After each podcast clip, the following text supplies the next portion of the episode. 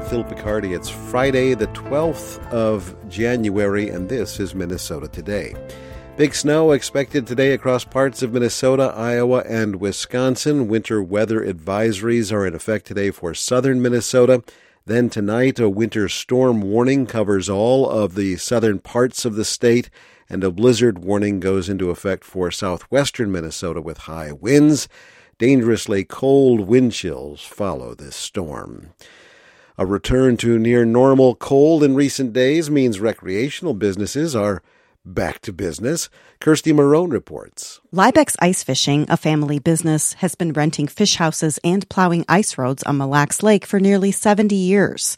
Owner Eddie Lyback says there have been winters when the lake froze later than usual, but nothing like this year. We had ice early before Christmas. It looked like things were going to go good. And then we had that warm up and two inches of rain, and we pretty much lost the greater majority of all of it. Lyback says he's happy the weather has turned colder and the lake has refrozen. He says while they can't make up the lost time, at least people will be able to get out and enjoy what's left of winter.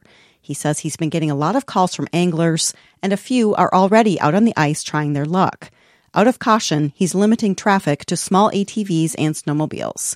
I'm Kirsti Marohn, Brainerd. The St. Paul Fire Department believes a devastating fire last week likely was caused by an unattended candle. Four children died in the fire. Four siblings, five year old twin girls, and two boys, ages one and four, died from injuries suffered in the January 3rd house fire on Arkwright Street in St. Paul. Two other siblings and their mother were seriously injured. A community vigil to support the family is planned for tomorrow at the American Indian Magnet School in St. Paul. The Kandiyohi County Sheriff's Office says two law enforcement officers were injured yesterday while testing an unknown powder believed to be a controlled substance. Authorities say the powder ignited during the testing the incident happened at the County Law Enforcement Center in Willmar, and the officers were treated and released from a local hospital.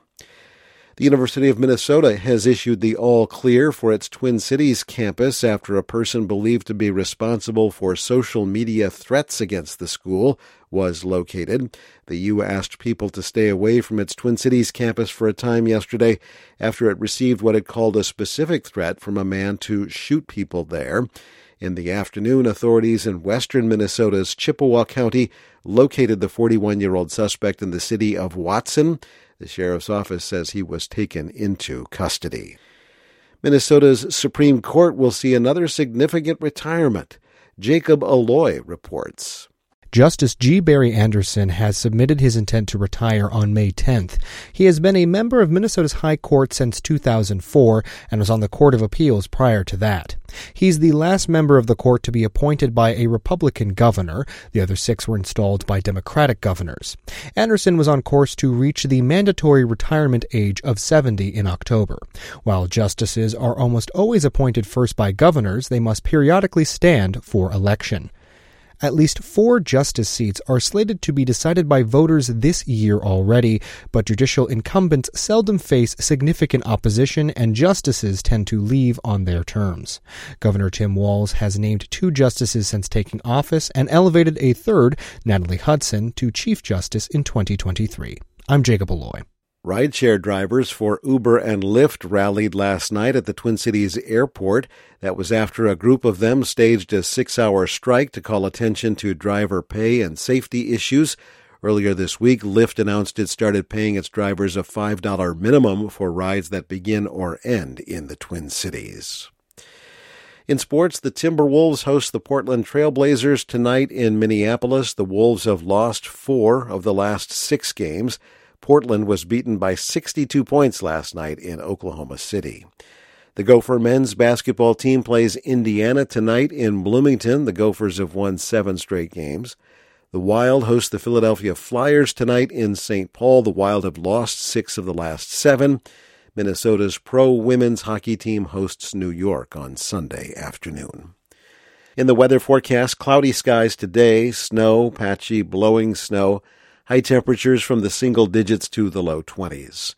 Tonight, cloudy, patchy blowing snow, a chance of snow region wide, low temperatures from 6 below to around 12 above.